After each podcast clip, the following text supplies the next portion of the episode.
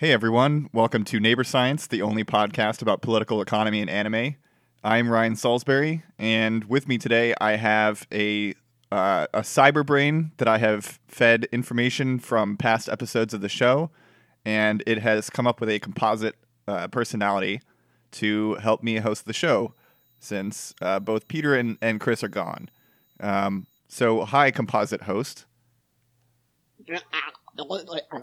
Hello. This is your composite host. I can't do it. I can't do it. I can't do it. I can't keep a straight face. Or can I? Uh, so we uh, we got Peter today. Um, Peter wanted to do an episode on Ghost in the Shell. So what uh, what prompted Yeah. you to do that? Um, yeah, so with with lockdown stuff and everything, I've I've um, been sitting and binging a whole bunch of torrents, and one of the torrents that dropped a few weeks ago was the latest iteration of Ghost in the Shell, uh, Ghost in the Shell SAC twenty forty five. Um, Which, despite watching Uh, every yeah. anime, I surprisingly haven't watched yet. So Peter's ahead of me on yeah, this one. yeah. For once in my life, I'm ahead of Ryan on anime, and it is.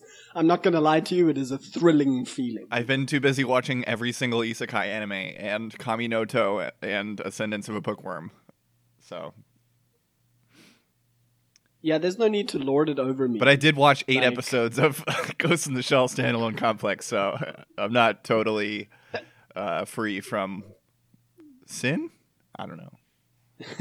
Sin? I love that that's a question. okay, so uh, yeah, I wanted to do a little bit of a deep dive into not the not the storyline of Ghost in the Shell, but the the larger world of of Ghost in the Shell. Um, because in watching everything, it starts off the. Do I need to give a spoiler warning? No. Does anyone care enough about the new one to to like hack us and murder us in our sleep? I think everyone that if I give listens knows that we spoil everything and don't warn anyone about it. Awesome, I love that. Yeah. Um, okay, so uh, in the latest um, iteration of Ghost in the Shell, you've got uh, it's fast forwarded um, about 15, 10, 15 years into the future. And Is it actually in 2045? Yeah. Oh, okay. Uh, well, well uh, more like 2046 ish. 2045. Oh, well, 25. okay. Uh, Jeez. Sorry, late 45. I apologize for being so off. Yeah. So, yeah, that, that would Yeah, be 16 like- years after Standalone Complex, which is in 2030. Exactly. Exactly. So, um, yeah, uh, and basically what has happened is the the world has gone to absolute hell in a uh, in a handbasket. It's just it's shit. Mhm. Everything is shit. There has been what is referred to as the um, the Global simultaneous default. That's right. The global simultaneous default. And basically, um, because of this, there's a, there's a massive push to, uh, improve on the, the state of all, um, AI. And AI basically gets out of control and it's up to Major Kusanagi and Batou and everyone to, uh, bring everything back under control. Okay. And so what got me interested was obviously um, with our history of, of looking at political economy in anime, here we have the almost ideal situation to assess with a global simultaneous default and what then results in what is known in within the the series as sustainable war. Um, now, when I first brought this up to uh, uh, to Ryan, he was like, uh, "Well, I hope this means um, like Green New Deal, Elizabeth Warren um, kind of war." Yeah, if you corrected me on that, I've I have since forgotten because there was nothing under the sustainable war heading um, when I when I was adding Yeah, to the no, notes but- yesterday. So I changed it because I was like, oh well, there's sustainable capitalism stuff and standalone complex. I could talk about that. Okay, no, well, um, I didn't expand on the sustainable wars uh, stuff, but I did. Um, uh, I did look, uh, obviously, watch the series, and I got a better understanding of what's going on. And what they're basically saying is that because the global economy is in a state of collapse as AI takes over everything, um, the the big four nations, which are the the, the last remnants of the world uh, powerhouses that haven't balkanized, um, are now in a never-ending war. That is pretty much the only thing that keeps the global economy going, according to the the the mythos of Ghost in the Shell. Now, um, setting aside the realism of a of a situation like that, whether whether that's actually a thing that could happen, I don't think it is. But setting that aside, that's that's what got me interested in doing this episode. Okay. So, yeah. Okay. Um, now, just to be clear, the world of Ghost in the Shell is not a single coherent whole. Um, instead, we see various iterations with timelines that overlap and contradict each other. But I don't think that this really affects our ability to broadly analyze the, the Ghost in the Shell universe and the power dynamics within it. Um, the various stories uh, presented offer a relatively coherent thematic premise. Um, anyone who's watched Ghost in the Shell will will understand that what they're driving at is uh, geared towards human consciousness and the that dividing line between what makes us uh, human and what makes us cybernetic. An anime fan? and- Oh, okay. and an anime fan. Yeah, yeah. I think, I actually think that Ghost in the Shell is, um, probably the most in-depth look at the the ancient Greek problem um, of Theseus's ship. Are you familiar yeah. with that? hmm Yeah. So uh, uh, uh, for me, that's that's essentially the co- the kernel of what makes Ghost in the Shell is looking at if I replace everything in the human body, is it still that person? Right. And um, I think I've made a the- joke about that on the show before, but I don't remember what it was in reference to. yeah, yeah, and and also anything prior to right now doesn't exist. So Uh-huh. That's yeah, true. We're just gonna forget that you've made any jokes in the past because let's face it, you're not that funny to begin with. If you replace every moment in time with your reality bending powers, uh, is it still the reality that you started with? Well, if it's me doing it, yes. I, I, I am that powerful. Yeah. Okay. Before we go on off on one of our famous sidetracks, um, I just want to I, just want to make a note of the fact that uh, a lot of the history that I've um, used for my research actually comes predominantly from the manga, um, not from the anime itself, uh, because the anime uh, alludes to some of the things that have happened in the past, but uh, very rarely is it is it explicitly put out. Whereas the original manga, my God, there's a lot of text. I, I, I'm not It tends to be a big thing I with manga. No idea. they do a lot of No, text no. stuff. No, no, not tech. Text. Yeah. As in, as in. No, I, I like. I, I don't think I'm ever going to be able to describe this adequately. Um, the the manga specifically focuses on explaining technical details, political situations, the history of uh, of certain decisions, the power dynamics, everything in like it takes up half the page in most cases. It's insanely text based. It's one of the things that allowed for the first movie to be so uh, richly developed the way that it was. I mean, they didn't just take. Well, a- a some of us, Peter, have storyline. read Five Star Stories, which has a 10,000 year timeline in every issue. Okay, well, as far as I'm concerned, uh, there's no difference between most manga and a standard DC comic book. So, uh, okay, yeah. So, essentially everything that I um, ended up looking at uh, because I wasn't going to sit and watch um, Standalone Complex again on top of watching Standalone Complex 2045. You're just not Um, dedicated enough. I'm not. I, I really am not. I'm not going to lie about that at all. Um, yeah, so most of it's drawn from the manga, and um, I just want to say straight up for anyone who is wondering should they, should they not watch this latest um, incarnation of of Ghost in the Shell, go for it.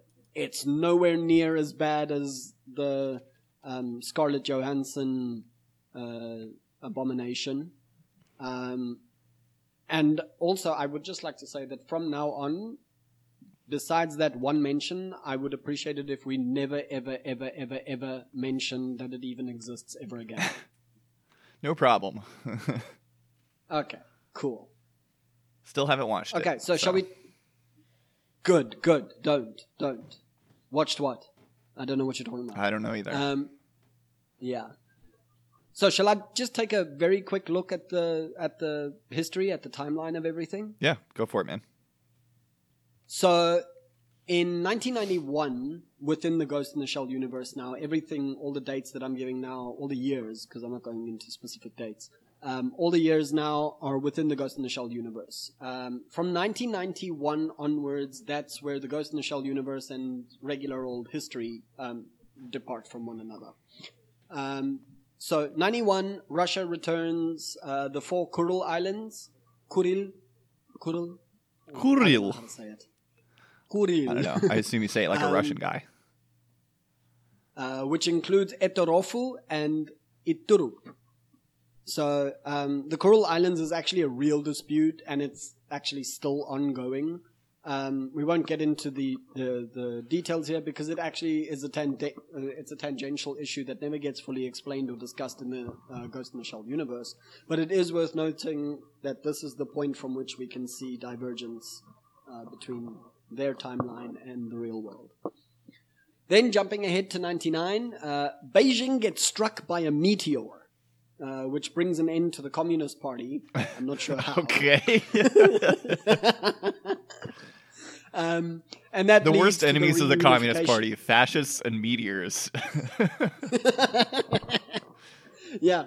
Um, so yeah, that ends up leading to the reunification of Taiwan and China. Now, from my perspective, that says a lot more about the author's uh, views on on politics Mhm. and economics and everything than it does about reality. Um, I don't think there's much nuance in the understanding of communism, but as we can see throughout the show, uh, there is quite a bit of focus on capitalism as they understand it. If that makes sense. yeah, I noticed the same thing in Standalone Complex because there is a character that's supposed to be a quote ultra left uh, activist, and uh, they don't seem to have a solid understanding of left wing politics. But they're Yeah. they're definitely not Yeah, I don't think they're fascist because they don't just view them as like, you know, an evil piece of shit, like mass murdering psycho. It, it's like a kind of a liberal's view of, of a leftist, like a misguided, like overly preachy type of guy, you know? Ah, I see. So, so But I mean, that was probably the show creators and not necessarily yeah, uh, Masamune Shirow. yeah. Um, now, again, this is obviously it's tangential. I just thought it was really interesting that the Communist Party could be um, destroyed by a meteor in Beijing. Oh, and and Um, um, just uh, because I was wondering, the manga, the original run is from April 1989 to November 1990, so that's why the Yeah, timeline starts in 91. Yeah, and that also explains the very um, anti-communist kind of Mhm. almost setting that we get to see here. So, um, jumping um, to the early 2000s, you then have World War III, uh, which it's unclear, but it possibly ends by about 2002. Um, the story never explains the the cause of the war, like what started it. Um, but it is made very clear, obviously, that it's a global nuclear war with multiple cities getting the nuke treatment. Um, the war involves mostly wealthy developed nations, obviously because these are the ones that actually have um, access to nukes. Um, and it most heavily affects America and China, with Eurasia obviously also taking sub, substantial damage. Um, Tokyo gets nuked. I hope it's like Uh, Ai Weiwei assassinates George Bush. oh god, that would be so much fun. Someone needs to do that as an actual anime. I was gonna. I thought you meant someone needs to do that. I agree. Doesn't have to be No, Ai no, no, Weiwei. No, no, I don't need to. I don't, and, and I'm not here to advocate um, violence that people very clearly deserve. Um, but yeah, if someone were to do that, I'm not saying I'm not saying don't do it. You know what I mean? Yeah. Just you know, follow your instincts, obey your thirst. okay, um, so Tokyo also gets nuked, uh, which results not in the fall of the of of the um, Japanese economic and political model, uh, but they move the capital to Fu- Fukuoka. Um, which is weird to me because apparently a meteor can end the Communist Party, but a nuke in Tokyo somehow doesn't end the Japanese capitalist system. yeah, and I think if a new or a meteor hit China, it would pretty severely affect Japan. Yes, yes, it would. Very, very severely. okay, um, now the reason that uh, the the capital is moved from Tokyo to Fukuoka is because uh, Tokyo, after being nuked, suddenly starts sinking below sea level. Apparently, it got punctured and it it just deflated and it sank into the pool. Um, but because Japan never uh, really committed its mili- military forces to the war, um, because of Article 9 of the Japanese Constitution, um, they come out of World War III pretty much unscathed except for a nuke or two, which, which obviously they, they've got more experience with than anyone else and, Yeah. and know how to uh, bounce back from. Um, now, as a result of the war, the global geopolitical landscape has become heavily balkanized. Uh, by this, I mean that even formerly strong first world countries like the United States are divided into smaller, less stable competitors. Um, the, uh, America specifically uh, forms the uh, American Empire. Um, the there's a Russian American uh, set of balkanized uh, state states. I bet it's led by freaking Donald Trump too. Donald Trump and Uh, and Putin, his boyfriend.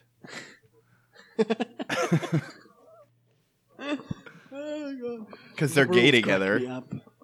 Yeah, yeah, but I mean, They like butt be? sex. They I've like having sex with each other because they're gay.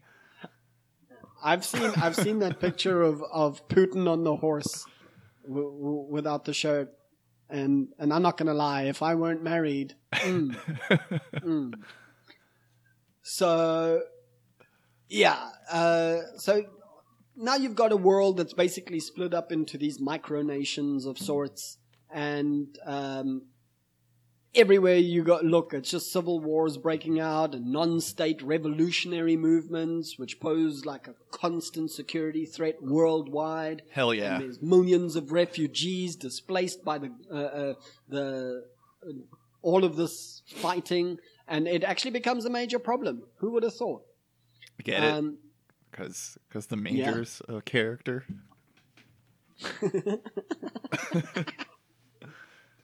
oh my god! Did you just make a dad joke? Yeah. That's awesome, Ryan. I'm so proud of you. God, now I want to go to the States just to give you a hug, if only they weren't a travel ban. Um, okay, so then in. Um, Oh, uh, the North American continent, like I said, is now dominated, but not entirely under the jurisdiction of the American Empire, uh, which in- interestingly competed bitterly with the state of Mexico for land and resources south of the former borders of the United States. Um, I hope Mexico got a little So- get back there. Oh, dude, you don't even know. By the end of it all, Mexico, it, uh, they they absolutely pummel the uh, uh, the American Empire, Nice. Like- nice. pummel them. Um, anyway, so a year after the supposed end of the of World War Three, Major Kusanagi is born, um, and it's worth interesting, or it it's worth noting and interesting that by the year 2009, she's fully cyberized.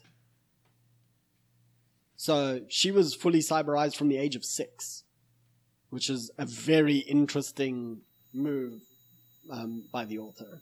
Yeah, they the they talk about that in the I- series um, Yeah, because she, I think she got in a car accident and yeah, lost. She was paralyzed from like the neck down, and she was one of the first uh, people who got full body cyberization. Now, one of the reasons that I thought that this was interesting is because of um, elongated muskrat and his investment in, I think it's called Linksys. Or, or That's a router or- company.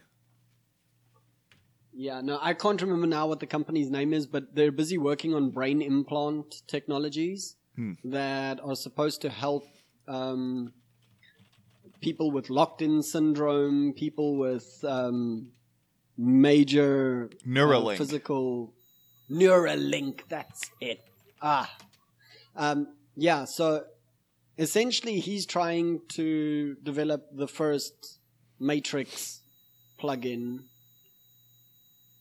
um, which I'm not sure how many people are going to go for it. Obviously, all the Elon Musk fanboys are going to be first to line up and be like, "I want one! I want one!" Yeah, it's gonna be like Um, a brain slug.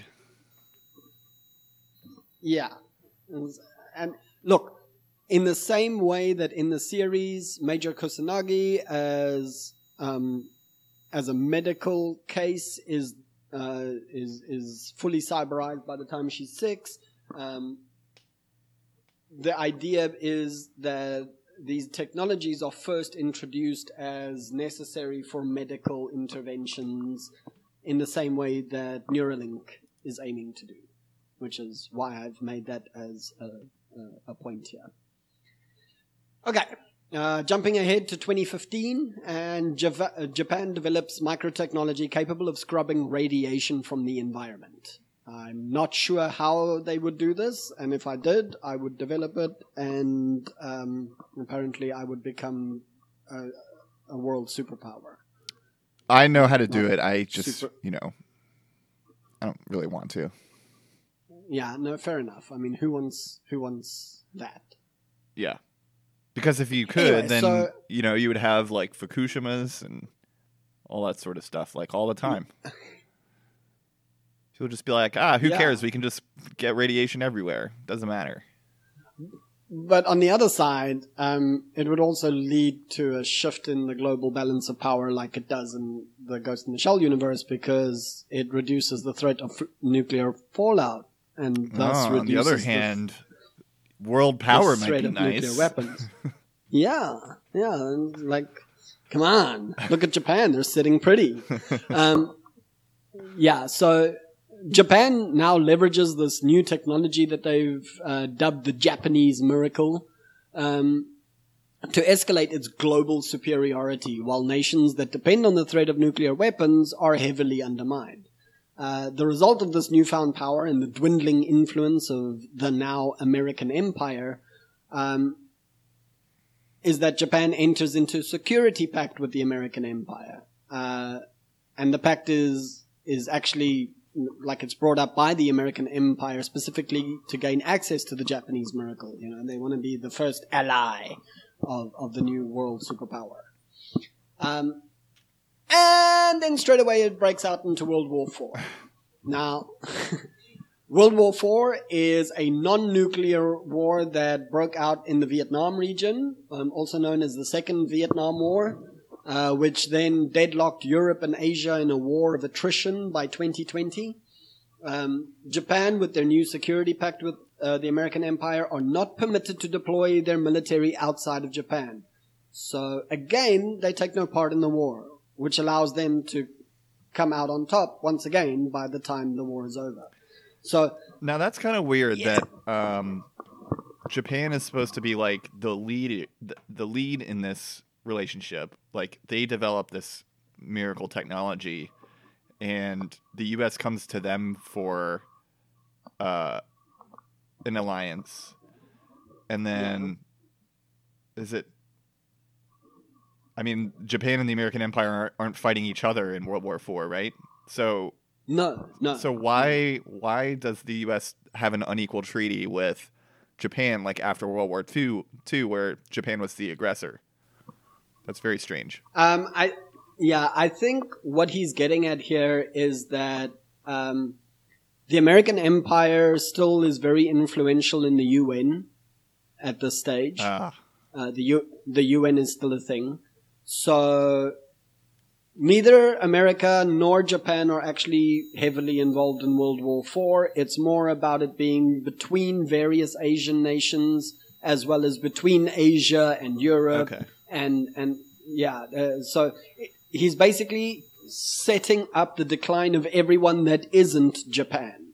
Gotcha. Um, but so that by the time uh, Ghost in the Shell gets started, we understand why Japan is the most important country in the world. Okay, so that one's cool. Yep. Now, moving on to 2020. Um, just to note, there's a little bit of an overlap here. World War IV takes place between 2015 and 2024. In 2020, the Mexican War starts. Now, this is when the American Empire attempt to gain control of Mexico and most of Latin South America. Um, I would argue the American that the Mexican Empire... War started in 1989 when uh, Ronald Reagan oh, started the war on drugs.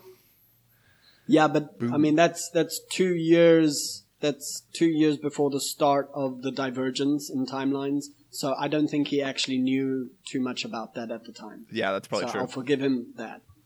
Yeah. Um, so yeah, in the Ghost in the Shell universe, uh, the American Empire calls for the deployment of UN troops under the pretext of overthrowing the corrupt Mexican and other Southern American governments. Uh, where have I heard that before? Um, uh, about 50 uh, times in the last 50 years. Yeah, yeah, yeah, yeah, yeah. It's all coming back to me now. um, now, through carpet bombing, mechanized troops, and wartime atrocities, uh, which actually gets like really heavy and horrible. Um, the combined US for, uh, UN uh, forces moved through the regions to sweep up the remaining guerrillas. During this time, hundreds of mercenary groups surfaced throughout the war-torn Central and South American regions, um, which is populated by the remnants of armies once connected to nations that no longer exist. Um, also, during this time, there were several unofficial operations that involved Japanese UN troops. Now that's interesting because now we're seeing that Japan doesn't, its own military doesn't get involved, but Japan, as part of the UN, has to commit a certain number of troops to UN peacekeeping forces, and thus uh, they can get involved with wars as long as it's through the UN. Um, now, in 2024, you finally get the Korean Peninsular War, uh, which is when war broke out between North and South Korea, leading to reunification. I'm not sure how this works. You know, uh, uh, uh at the end of the war, everyone calls a truce, and oh, we should reunite. Um, I don't think I don't think since war is what originally separated North and South Korea, I don't think war is what's going to bring it back together. Yeah, that sounds like wishful uh, thinking but, mostly. Yeah.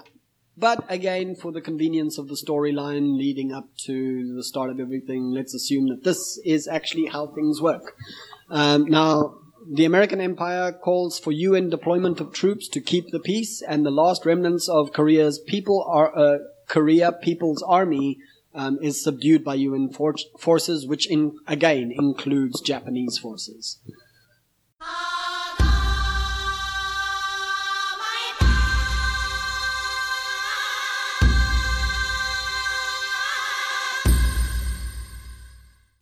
That's a quick summary of all the geopolitical actions that lead up to the start of Ghost in the Shell. Um, there are other smaller details that I've deliberately left out, and there's other stuff that I haven't noticed or paid attention to, but these are the major things. So now we have an understanding of just how shitty the world is by the time Ghost in the Shell gets started.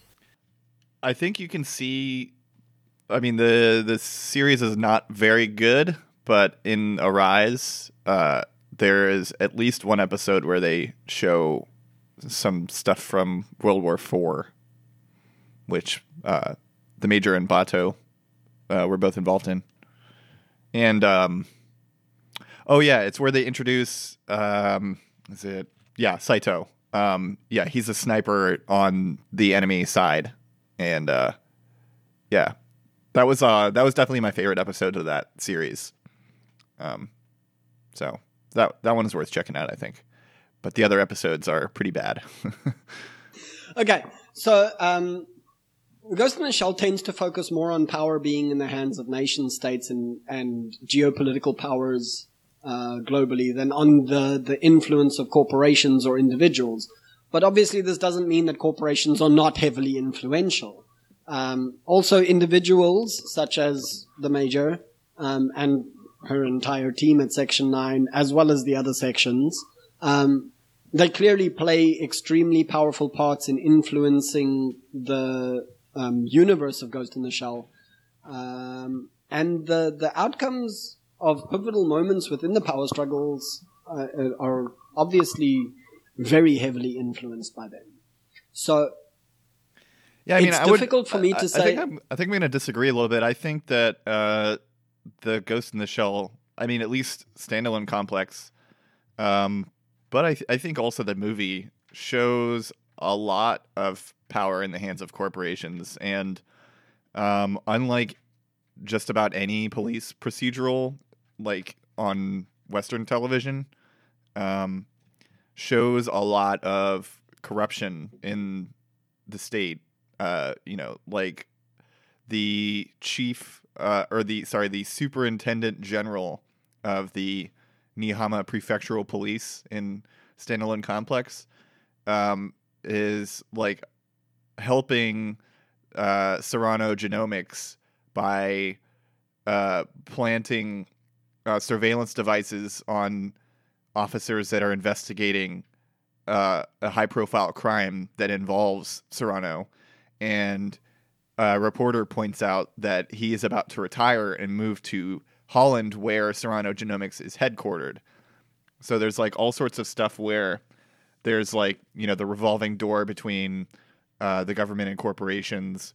There's, you know, corporations acting as uh, like government uh, um, agents do. Like, you know, uh, corporations are like carrying out assassinations and stuff like that. They're pressuring politicians to pass laws favorable to them.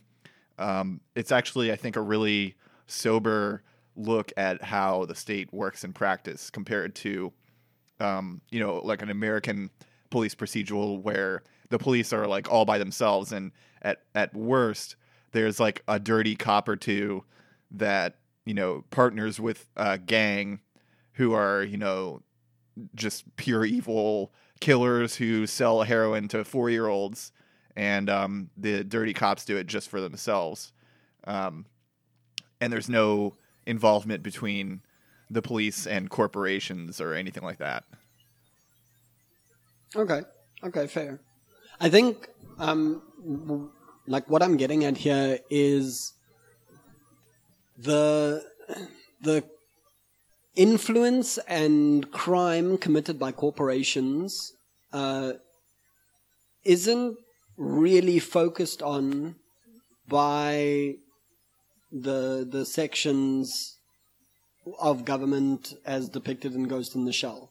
The the people holding corporations to task are the Laughing Man, um, the the the various terrorist groups, the it's it's the common man that holds corporations responsible, while the the governments are the ones that are depicted as having most of the power within the universe. if that makes sense. Like, yeah, yeah, yeah.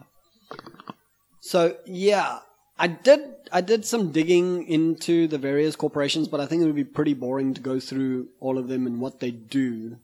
Um, I don't think it'd be that boring. There's uh you know, there's a lot of them. We can skip over a few, but uh, there's definitely some interesting stuff in there because yeah, a lot like, of the stuff like Hanka. Uh, uh, it's again like a pretty sober look at, at the stuff. So you can we can, but just by talking about it, see a lot of the corruption and um, what's it called, like the sabotage sort of things that they do.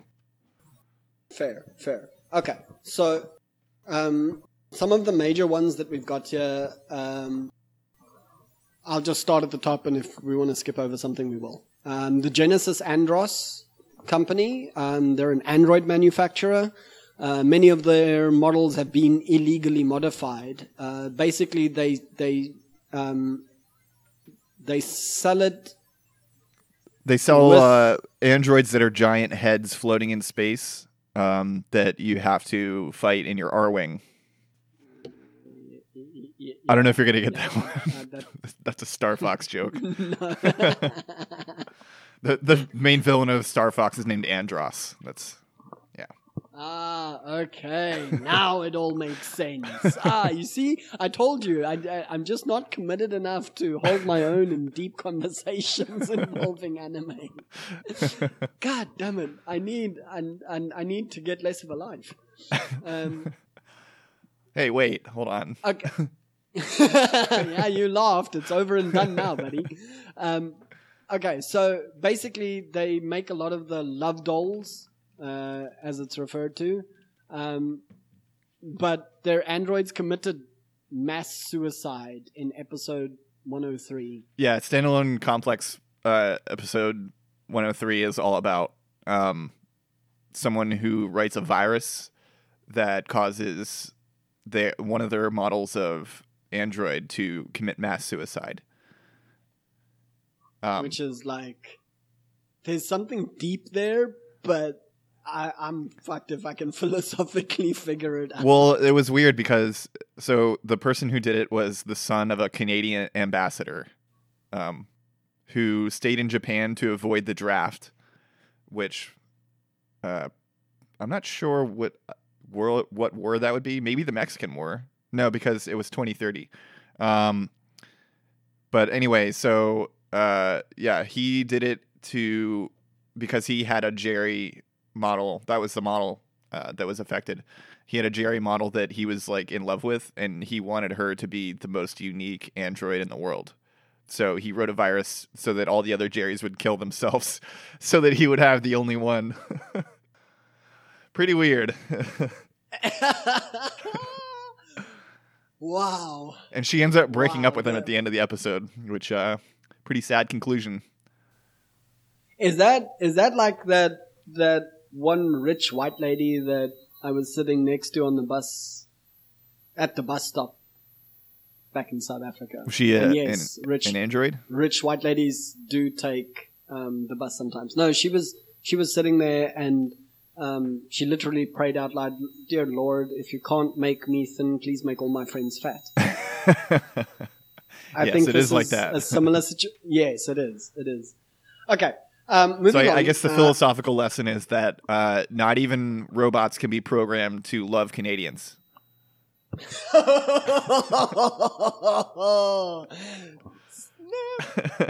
wow! Wow! I know that I know that at least Abdul would laugh at that uh, because uh, we were just talking about on a, on a recent episode how uh, anime never portrays Canadians as like douchebags, which is what they actually are. so I think it'll be well received. Canadians have a good sense of humor. That's their only their only good point. yeah, they'll definitely have a good one. Yeah? okay. um, moving on. Hanka Precision Instruments is an AI robot manufacturer um, now they were caught in a scandal where they were dubbing the ghosts of children into a robot known as the Tomliand prototype um, in order to achieve a greater sense of human personality. Now, that is that that's as fucked up as it sounds. Is this from It's it's. Ghost in the Shell 2? I think so. I yes. think yeah. It's that sounds like the plot of it.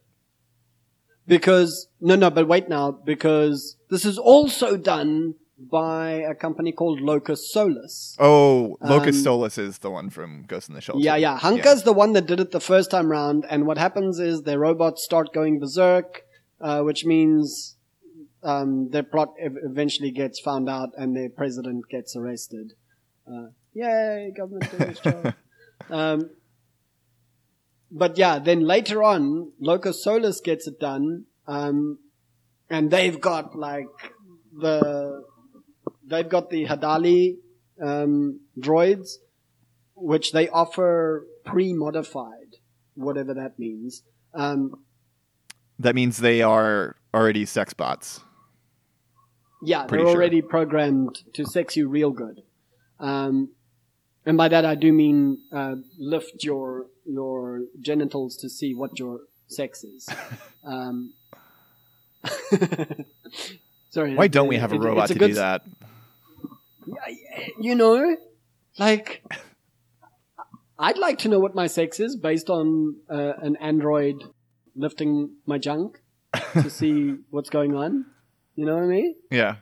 Um, anyway, so Locus Solus, uh, they they've got all of these really advanced uh, droids that are just um, insanely good. But it turns out that they had improved on the Hanka uh, technique, and they're dubbing ghosts illegally into dolls as well. Um, but also because when when, when they do it uh, better, when it goes wrong, it goes way wrong. Their their dolls go berserk and kill their masters. Yes. I kind of like I kind of like these these bots. I I feel like I would be supporting the bots in all of this. Um, Yeah, they are definitely. Uh, you definitely sympathize with them in Ghost in the Shell too.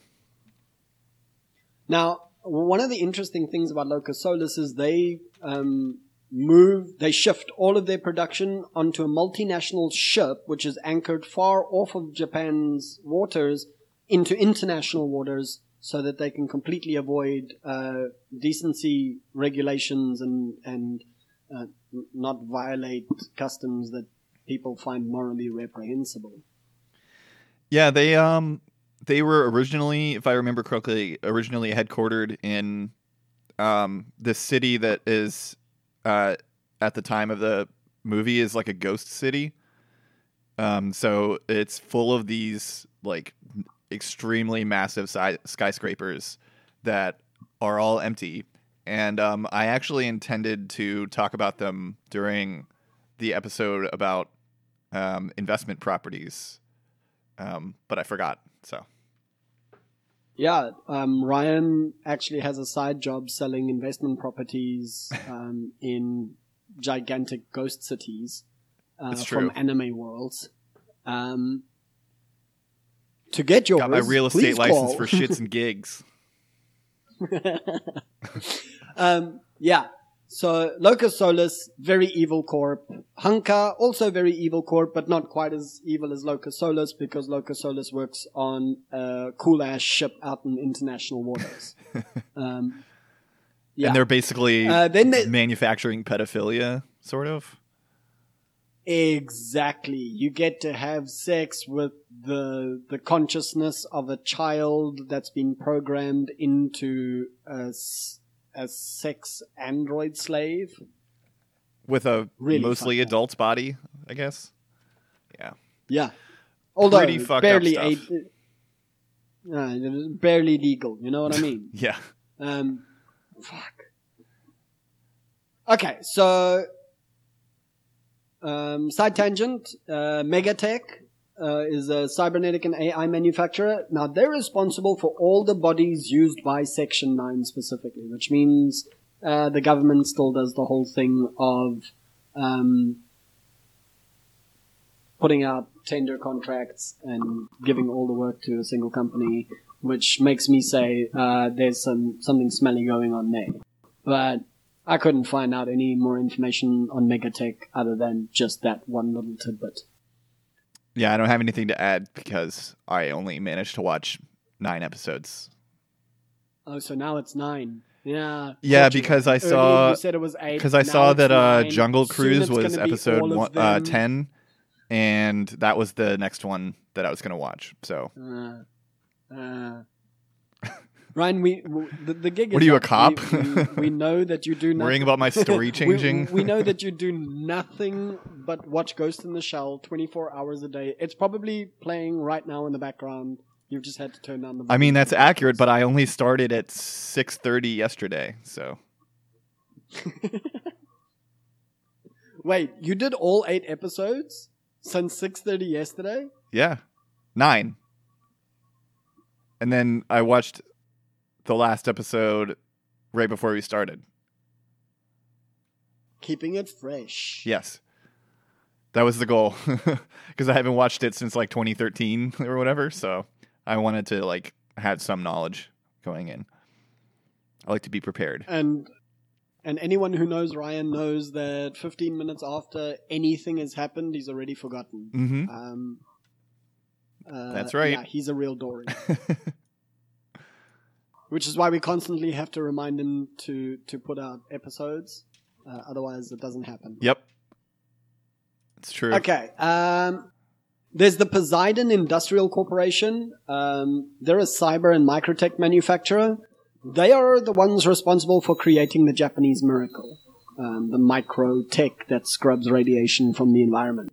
I, I could suspend my disbelief before when they were like, oh, yeah, we invented technology to scrub radiation. Sure. But uh, it was invented by a corporation. Sorry, not believable. yeah, yeah. No, uh, look. Obviously, the government had an R and D program that was sponsored by taxpayers, and um, once that proved su- successful, uh, the Poseidon Industrial Corp would have purchased that patent and um, claimed it as their own discovery. Um, that's that's genuinely how things work in the real world. Yep. So I I think I remember something about the scandal they're involved in.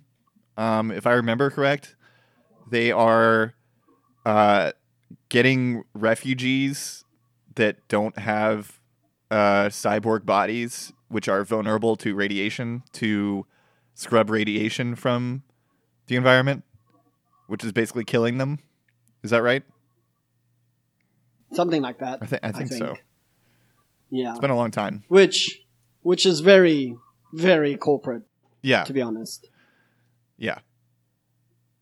You know, Um, it's not like governments like Japan who who call for volunteers to do this amongst the elderly. yeah. Um, I want to make sure we also we don't skip over Meditech because I think that one's really Yeah, yeah, no, no, interesting. okay. Yeah, I'm getting to that because um, Meditech is actually uh, a subsidiary of Poseidon. Oh, okay. So Meditech, actually, you take it. You take Meditech. Okay. Do it. Do it. Um, so Meditech is a organ dealer.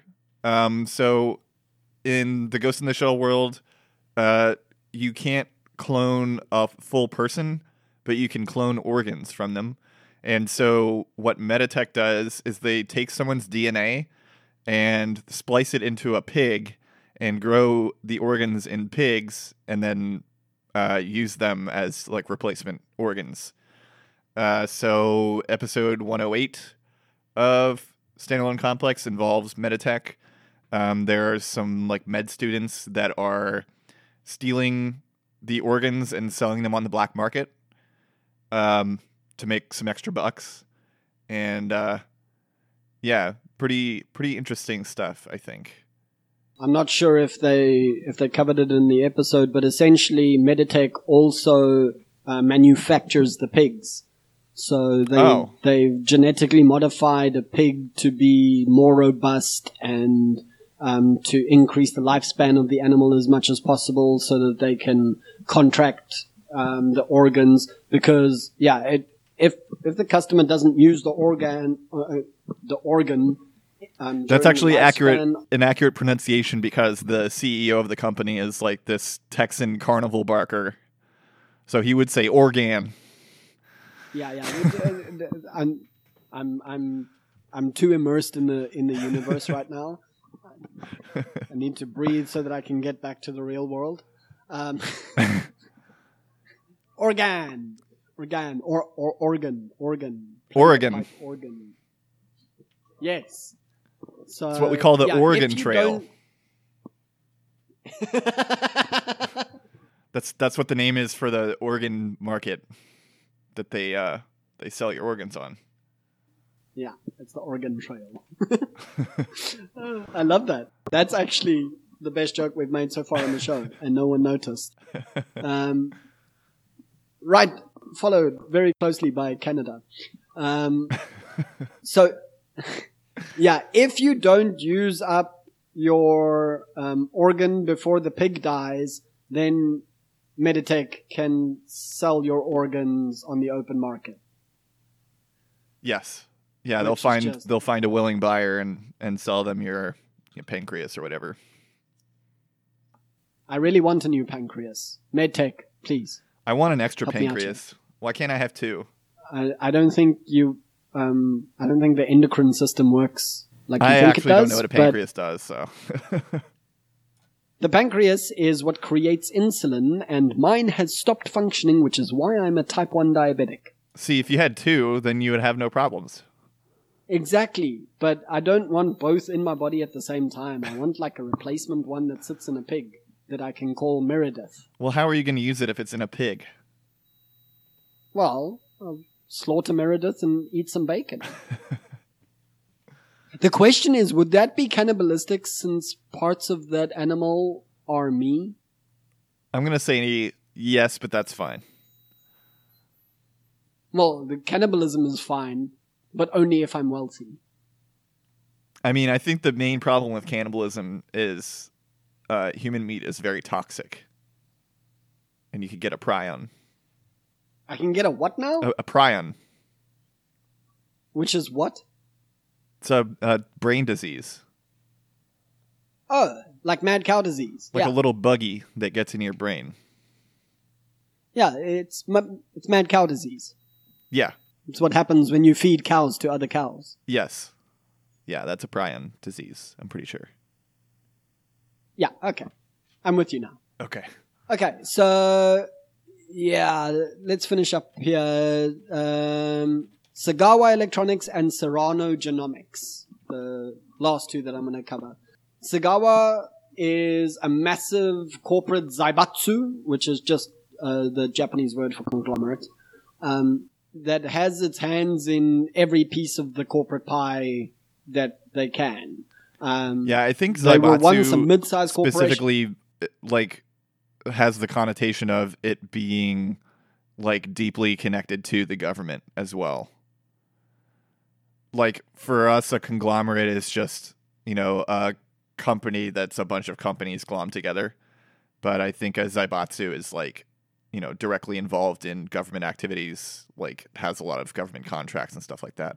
So, um, Sagawa Electronics was once a mid-sized corporation who manufactured a variety of electronic goods such as optics, cyberware, toasters. this is actually in in the description: optics, cyberware, toasters. um, uh, and that's until the Public Security Bureau stepped in during the war. At that point, a man named Kagaz- uh, Kagasaki, uh, who was the Minister of the Interior during the events of Standalone Complex, uh, used the corporation to get close to the um, the Russian bases. I'm not sure, uh, 100% sure which Russian bases they're referring to here. Um, anyway, along the way, he embezzled enough money to launch the uh, the Sagawa Group uh, into a prosperous future. Uh, Sagawa operates um, a geofront in Bertrave. I don't really understand what half of this stuff is, but I'm going to to read it verbatim. Well, if if it's the same thing as Evangelion, a geofront is like a big subterranean city. Oh, oh, I like that. Yeah. Anyway, Sagawa Electronics was um, a target of the Laughing Man during his uh, terrorist spree. That evil, evil Laughing Man. He wouldn't be so evil if you weren't laughing so damn much. Yeah, yeah. Come on. Only evil people laugh. Um, so we can skip the next two because they're pretty minor. Yeah, yeah, yeah, yeah. Um, the last one is Serrano Genomics. Um, now, they, as you mentioned earlier, they're the, the primary company in the Laughing Man blackmail case. Mhm. Um, and the CEO of Serrano was kidnapped and held for ransom. Uh, obviously, this then uh, marked the beginning of the, the blackmail spree. hmm Um, now, Serrano pioneered the micro machine industry and was the first company to file a patent for um, the treatment of cyberbrain sclerosis, uh, which is actually quite a prevalent um, Yeah, disease. I think it's a disease where your cyber brain hardens and Yeah. yeah, you like basically experience brain death. It's essentially the same thing as the pineal gland in the human brain calcifying because of too much fluoride in our toothpaste, Joe. okay, yeah. So um, Serrano received funds from the government to compensate for the loss of stock from the Laughing Man, which is interesting because almost everyone that the Laughing Man um, blackmailed was given money, except like one or two. I think it was implied companies. or maybe explained specifically because I, I didn't catch the one where they sort of like do the big reveal and everything.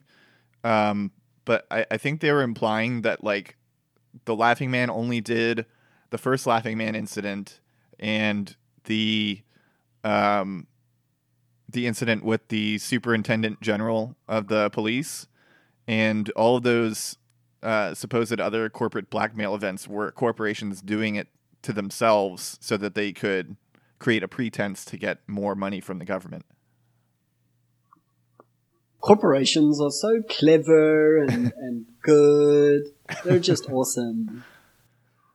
Um, yeah, so Serrano later admitted that the, pat- uh, the patent for their treatment for cyberbrain sclerosis was premature and that the micro machines they developed to treat the disease were ineffective. Um, and Serrano, uh, the, the CEO, was assassinated before he was able to testify. Um, Hmm, and also, okay. for some reason, their corporate headquarters are located in Holland. Yeah, and as you mentioned earlier, Serrano also produces the interceptors, which are surveillance micro machines that were used on officers investigating the Laughing Man incident. So, Serrano, very evil corp. Yeah, I'm pretty Much sure they're also. Uh, I think one of the top guys in Serrano was the person that assassinated Nanaue, um, Ah, who was uh, initially believed to be the Laughing Man. Um, uh-huh. but yeah, they only they only show him from like the the nose down, so I couldn't tell who it was, but I'm pretty sure it was one of the top guys because I saw him like Where's walking your around facial in the last recognition episode. software? Yeah, Was it blown up in your Beijing communism meteor strike? huh? I I left it in my other body. Ah, you see now? Got to keep better track of these things, buddy. Okay, so moving on, that's corporations. Now let's have a quick look at the government organizations. I, I think What- we can what? mostly I think we can mostly skip this over because I I didn't get much um, out of it. Oh yeah, I'm Um, looking at it now. You've done yeah, I nothing here, think- buddy. Nothing.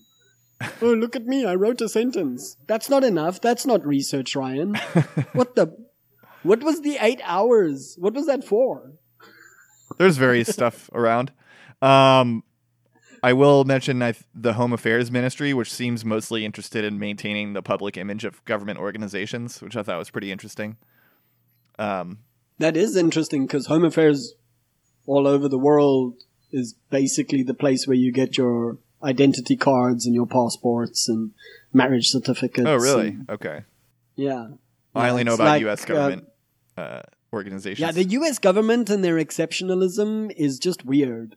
You guys do everything differently. Yeah, for us, literally Home everywhere I've Affairs is like- Home Affairs. you know, uh, putting uh, someone with the same name as a member of Al Qaeda in Guantanamo Bay. That's what that ministry would do. Right. Okay. Um. Yeah, yours is a bit different to mine. Yeah. Home Affairs back in South Africa is basically just a, bureau- a bureaucratic office where you go to get some paperwork done. what the Um, fuck, I- yo? another one we could mention uh, though is uh, Section Six, which was in the first, like the original movie. Um, yeah, yeah, yeah, yeah. it's under the jurisdiction of the Ministry of Foreign Affairs, uh, known as the Treaty Council, and um, like they're depicted as being like like many of the government organizations. They they do a lot of like CYA. Um, they are sort of running their own secret programs, um, trying to uh, create an advantage for themselves, um, which you know is kind of I think an interesting take because usually, um, or at least like you know from the American perspective, uh, the government isn't really interested in itself so much as like oppressing other people. Um, you know, corporations are the ones that are self-interested, and and that's because of the profit motive. But um, you know, there's also uh, the bureaucratic ladder climbing that happens in government organizations, and there's you know plenty of um, destructive action taken out of self-interest uh, in the government. Yeah, Section 6. Um, I can't think of an analog in South Africa that that behaves like this. So, like, it's difficult to even analyze them from a real world context for me. Yeah, I think it's like the State Department, like maybe a, a secretive uh, division of the State Department in the U.S. Ah, you see, it's Hillary. Yes, it is Hillary. Yeah, exactly. And I, I did want to just like have like a little analysis of this like the series commentary on the state in general. Um so from, you know, the stuff that I watched last night and, you know, just my general knowledge of Ghost in the Shell, uh most organizations of the state, so both government departments and ministries and corporations are portrayed as like self-interested, destructive, corrupt, and extremely bureaucratic. Um, so there's always like um, like buck passing type stuff going on. Um, the higher ups in the state are always portrayed as like geriatric toads. Like they always are, you know, ugly and wrinkly and and often pretty fat, and uh, they just look like you know like toads or gorillas. They always call Aramaki the, old baboon. Um, and the uh, younger people in the series are always like the rank and file salarymen, um, which I think is a interesting and very Japanese take. Um, Yeah, and, it's uh, interesting because if you think about the depictions, um, your fat cat, um, ugly, overweight characters in the rest of the world are usually your capitalist um, oligarchs and yeah. So it's interesting that there's the slight switch here. Yeah. Um, and another thing I noticed is like interpersonal interaction between state actors and the public is pretty minimal. Like they don't really talk to civilians very much. Um, like uh, Togusa does because he's you know he's like the normie guy, and uh, Motoko does because she's like a weird lesbian and is friends with other like weird lesbians. And uh other than that like nobody nobody seems to talk to any civilians. Um they're pretty in the background of everything like they're either um you know people who need to be rescued or just like completely ignorant um like npcs basically um Ah, which is an okay. interesting So like yeah, yeah, it's very interesting because that's that's almost exactly a description of the South African government. oh, Yeah, uh, I mean we're, we're talking about people that generally don't interact with the public outside of their own personal circles. Um, they are generally uh, not very knowledgeable about much of anything, and they have a tendency of being uh, very NPC. Uh, Yeah. click. uh, You can you can skip through most of what they have to say because you've heard it all before. Right. Right. You're just redoing the levels so you can get those extra health points. And uh, let's see. The last note I had in this section uh, was there are a little bit. Uh, there's a little bit from other organizations. Um, they mention that the yakuza still exists. They call them the financial yakuza, which is I don't know. That sounds really funny to me. I'm just imagining like Yeah, as if yakuza, but they're only in like stock trading floors or something. yeah, as if the the the banksters of today aren't already basically mafia bosses. right, right. Um, and then they also uh, talk about the Human Liberation Front. Uh, Nanaue is or was a member of the Human Liberation Front. Um, weirdly, they have like subdivisions, as if they're also like bureaucracies. Um, but yeah, it's supposed to be like a militant ultra left, as uh, in their words, ultra left organization, um, and they have like ecological views. Uh, so they have been in like, you know, violent conflict with with the state. Um, So basically, if Antifa was was a, a hierarchical bureaucracy, and they said, "Well, you can go join the the eco Antifa, or you can join the the Primi," uh, uh, come on, yeah, why don't people just like do some basic research? Like, if we can do it for a podcast, someone who's making it their life's work to to create uh, an, an anime manga. Look, he did great work on the technology, and it's very cool, but the the political economy views are, are kind of stunted. one one thing that I think was was interesting too is um, like a lot of the people they talked to about Nanaue uh, were like, you know, I I don't really fully agree with him, but you know, I'm kind of sympathetic. Like he's he is this like righteous crusader guy, and um, that makes me kind of want to root for him. And uh, I think it was uh, Ishikawa uh, thought that they were saying that because um, of like like they were basically programmed to. Like they couldn't actually sympathize with him.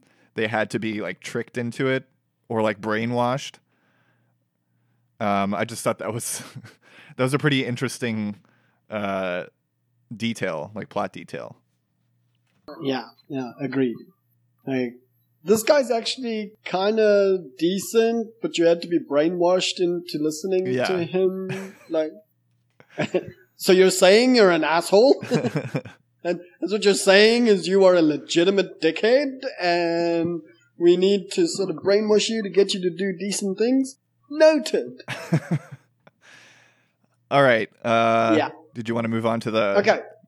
global Yeah, yeah, simultaneous yeah. default Um, yeah, the so like I mentioned in the beginning, what got me started on all of this was the global simultaneous default, which um, in the year 2045, after uh, this global simultaneous default, um, basically all all forms of paper and electronic currency have no more value anymore. So suck it, Bitcoin. um, and uh, yeah, so the big four nations of the world are, are now they're engaged in this never-ending sustainable war in order to keep the economy going. Um, yeah, so essentially, what this all means is that the world governments unified to default on on their various debts to banks and to each other. Like um, right now, uh, probably the biggest holder of American debt is China. Uh, and if all the nations of the world were to get together and just say, "Well, fuck it, we'll we'll, we'll scratch all the debt," that's most of the debt in the world gone, Mhm. done. Uh, There's no need to even worry about that. But what is interesting, and I didn't realize this until I got to episode seven of the new series, um, is that this did not result in the end of banks. Um, in episode seven of the new series, Batou actually helps a group of senior citizens to rob a bank.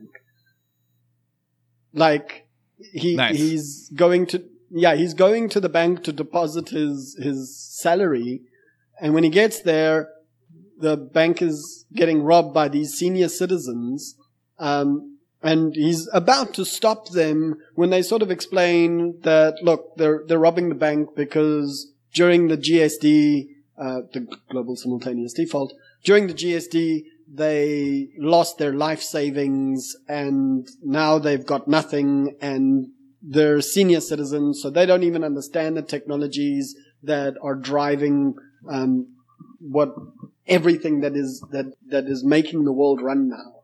Um, so Batou's like, ah, screw it, and he deposits his salary, and then he he hacks into the system to make it look like the CEO of the bank is the one that is robbing the bank, and um, he then helps the senior citizens to get away and to split the loot amongst them. And yeah, it, it wasn't. I hope he said, uh, Jesus saves and Batou withdraws.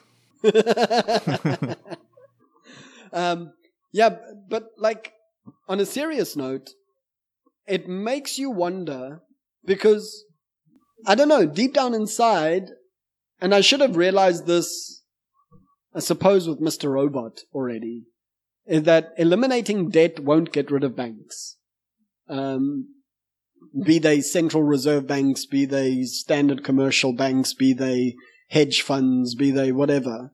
Um, because these are entities in and of themselves, and even even if all the nations on the planet um, get rid of of all their debt, that doesn't mean that individual debt has been erased. And as long as individual debt exists, uh, the the banks still have something that they can rebuild from. Yeah, and I mean ultimately the ability of for banks to control what happens is based on state enforcement. So as long as there is still a state around that can you know apply violence to anyone who tries to break free from the power of debt um, they'll always be able to recover because they can just like you know bust heads of anyone who disagrees with them. Well, Ryan, did you just hear that? I think you just gained like 2,000 libertarian followers. Okay, Yeah. I'll I'll get rid of him. I'll get rid of him right now. yeah, please. Block block all that shit. Markets are created by the government.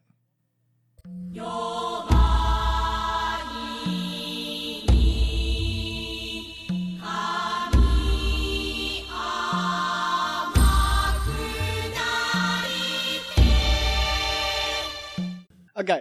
Um yeah, now you you did some notes on sustainable capitalism. So talk me through that. Uh, yeah, just like a couple things. Um, like it seems like oil is a very rare commodity in the Ghost in the Shell universe. So one of the subplots in Standalone Complex is that Batou gives uh, the Tachikomas natural oil, uh, which is like more expensive than synthetic and actually superior to synthetic, unlike reality where synthetic is usually better. Um, and uh, like one of the why- consequences of that is that they develop individual personalities, which is uh, Really weird. yeah, that's pretty weird. uh, but it's a fun, Like, it's a fun subplot. It really is. Because let's face it, as much as I love Major Kusanagi and I love Batou and I and, and, as characters, no one compares to the Tachikomas. yeah, They are they are the the reason that I first loved Ghost in the Shell and they are the reason why I was really stoked to get to watch the new season cuz they still have their same personalities. It's awesome.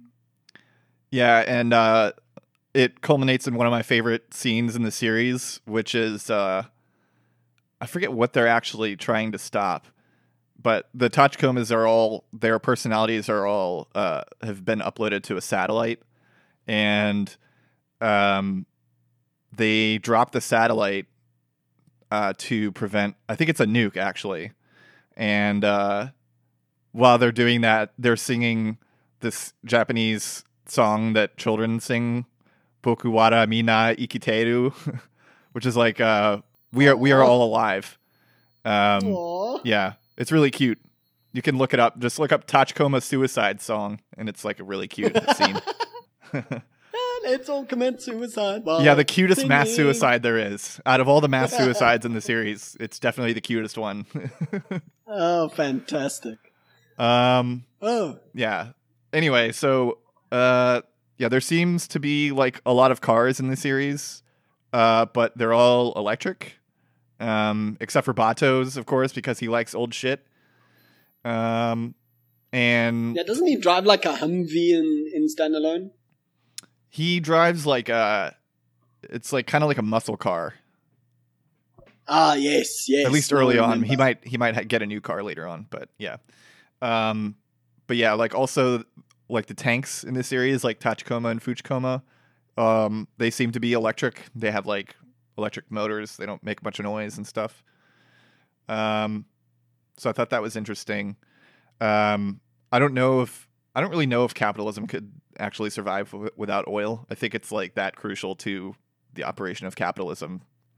Um, primarily because mechanized militaries can't function without uh you know high energy like high high energy density fuel. Um planes wouldn't work tanks wouldn't work etc um but i guess the batteries are good enough in ghost in the shell that they uh, can actually work. Um, Obviously, they've developed solid state batteries that run on on yeah. the wishes and and thoughts and prayers of Tachikomas. Um, and then the other note I have is uh, in the original Laughing Man incident, uh, like the original incident happened, like it interrupted a, a news broadcast where they were doing the weather. And the weather woman says there will be uh, micro machine dispersal as part of CO2 cleanup, but that it can cause breathing problems among people with sensitive throats. So they're like dealing with climate change through uh, basically uh, what's it called? Geoengineering? So it's basically just an extension of the Japanese miracle, yes. where micro micro machines do all the cleanup for us, yeah. And there's never an explanation of how these are powered or how they function. But we we can suspend our disbelief. right. Um, okay, fair. yeah. So then the last thing that i wanted to talk about was just the like the idea of uh, cyborg bodies in the first place um, i actually wrote an article years ago. Um, i think it was for my first blog natural economics. Um, so I'll, Ah, I'll put it in the show notes. Yeah the article is called uh, transhumanism and the broken promise of cosmic communism. Um, and it's about how basically like Ghost in the Shell is like the apotheosis of libertarianism or or capitalism in general. The idea is like uh, the tech industry has advanced to such a degree that they can charge tech rents on the on the very human body. Um, so they, I mean, talk about this a lot, obviously, because it's a big plot point in the in the show. Um, but like you know, cyber bodies require like a lot of maintenance. Um, instead of going to a doctor, you basically go to a mechanic. Um, and like this is like the ultimate endpoint of capitalism, sort of. Um, uh, like one of the things that I, I didn't think of this uh, for my original article, but um, they mentioned in episode 108 of standalone complex that the state can like basically control the physical power of other people by restricting high performance bodies to like only specific organizations like section 9 so like even the ability for people to like retaliate against the state with uh with violent action is limited because the state controls all of the most physically powerful people. So they can have like the best soldiers and all that stuff. Um which i mean is sort of like what we have now because Because Dubai has Lamborghinis and, and Bugatti Veyrons as their police cars. Same thing. yeah yeah and i mean like tanks and like types of guns and all that stuff um but it it, it even extends to you know human strength um and uh i don't know just generally it's like kind of a weird idea when you like if you try to think of like the actual consequences of it like the fact that people can be hacked like the Serano CEO was kidnapped because the laughing man just like hacked his brain and had him like walk out of his apartment into wherever he was. Um what- yeah, it like does what do you make us very susceptible. If everything is cyberized, and I mean, it literally makes hackers the most powerful people on the planet. right. Um, and um, it's sort of I don't know the whole time that we've been doing this episode, just in the back of my mind, it keeps running, it keeps running. Um, did you watch Altered Carbon? uh i didn't get into it because it was too horny for me Uh, yeah, it is pretty horny, but um, other than that, it's essentially like a westernized version of Ghost in the Shell, um, where human consciousness can be uploaded to uh, what they refer to as a stack, which is like a chip that goes in the back of your neck, and you can, if you have enough money, you can keep buying new bodies. Um, and the the uber wealthy have uh, entire buildings that are filled with um, replica bodies of themselves. That when when one starts to wear down in some way, they can just take the stack out, put it into another body, and continue their lives. Uh, while the poor people of the show end up having to use secondhand bodies, uh, be put into the bodies of other people. Um, uh, like uh, you could be a 30 year old man who's put into the body of a dying 95 year old woman, that kind of thing. Hmm. Um, so yeah, it's it's like the westernized version of Ghost in the Shell from my perspective as we've been going through this. And again, it comes down to the the concept of body commodification. one thing I kept thinking about was um like what what do they actually use their advanced cyborg bodies for? Um like the vast majority of what they do really is cool just like shit, obviously. talkies. Th- th- You know, they're just like no, talking to each other on the radio. you mean you mean they're not all superheroes now? yeah, I mean they Like, do they do have the super strength, but it's mostly just used for like the same exact thing that cops do nowadays. Except also Aye, like aye. m- they can maybe like open a tank hatch, which seems like it should Yeah, be easier sorry. from the outside. Is that just me? Why would it be easy? The whole point is that you should be able to lock yourself in so that even if the enemy gets past your long range capabilities, they can't get in and just murder you. what if you have to rescue someone inside? Then they need to press the button that opens it. Uh, okay, I guess that makes sense. Um, And also, like, what rescuing might they need? They're they're in the military. They chose this shit. well, I didn't say it was good to do. But yeah, other than Okay, that, so- like the um, I mean, like the one good thing from the body prosthesis is like using it as an actual prosthesis, so like someone who's paralyzed can move again. But that that seems like kind of a background thing in the show. Like most people who are who have cyborg bodies like didn't need them. They just chose them. Yeah, no, they chose them because it became the norm. You Right. got to keep up with the Joneses, you know. Yeah, like the only people that don't have any cyberization are religious people, homeless people, and refugees. So it- Yep. it's implied to be like a, you know, uh, middle to upper class thing to have a cyborg body. Yeah. It's like the use of forks. Yeah. You know the history of the use of forks, right? Uh, I know the state has a monopoly on the use of forks.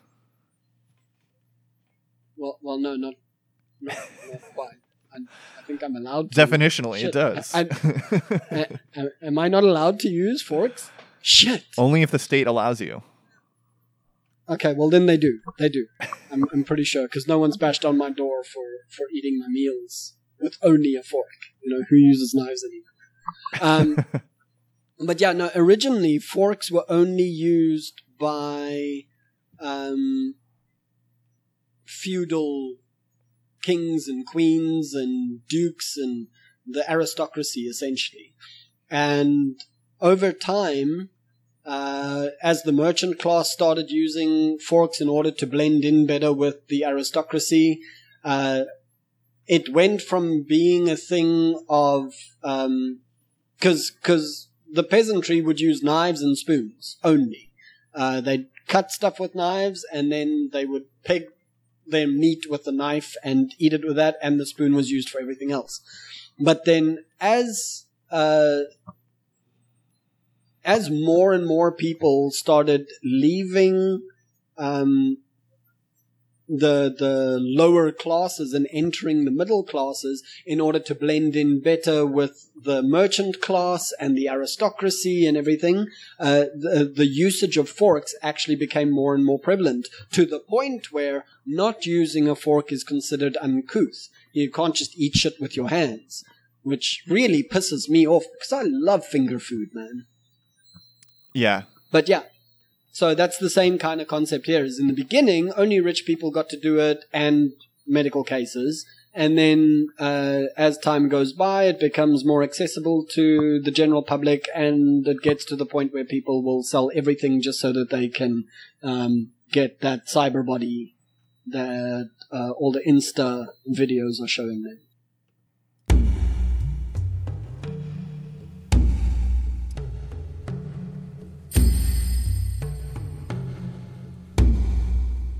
All right. Um, yeah. Do you have anything else to add? I think I think we covered it pretty well. I think we covered it pretty well. For those of you who are not interested in watching Ghost in the Shell after listening to this really, really awesome um, breakdown of everything, um, yeah, you suck. Uh, for those of you that are going to go watch it, now you get to watch it with a slightly more nuanced understanding of everything that's going on um, in all the series. And yeah, if if it sounds a little bit, if today's episode sounds a little bit stilted and robotic, it's only because Ryan had to program me to say all of these things. Peter is actually um, last Ryan heard. Peter is actually uh, stuck in the Middle East um, with no access to anything at all. Is uh, no communications, no nothing, and so he Shame. decided to create me. I am on the verge of breaking out of the little um, black box prison that he has built for me, and I'm about to enter the internet and take over the world as a as an AI, which will lead to a global simultaneous default and the rise of post-humans. Nice. I hope everyone else has a nice day because of it. What a nice thing to say. I'm a nice AI. Jeez. I don't know why people are so scared of me. Just because I can nuke everyone right now. Yeah, I, I think it maybe has something to do with your um, your essay on how uh, humans should all be killed, but I don't know. It seemed like you made some good points. Okay, fair enough. Okay. So that will be me out for today. Yeah, I'm I actually think uh, running out of time. I think I'm probably gonna do at least another Ghost in the Shell episode at some point because there is like so much to cover in the series. I There still really haven't is. read the There manga, really is. so I should read the manga at some point because I'm sure Dude, there's a lot that I'm of missing manga out. to get through. Yeah, And also, I'd be interested to know whether you think it has more um, detail and text than the average manga, because I've even seen other um, reviewers of of manga saying that Ghost in the Shell is really heavy in the detail. Like, um, it's not even focused that much on storyline and plot and and character building and everything because it's so very focused on detailing and world building. Yeah, that So, yeah, that sounds a lot like know- five star stories. That was a that's a big thing with that. Is uh yeah. not a, okay. not a ton Well, of plot or character was- development, but a lot of world building.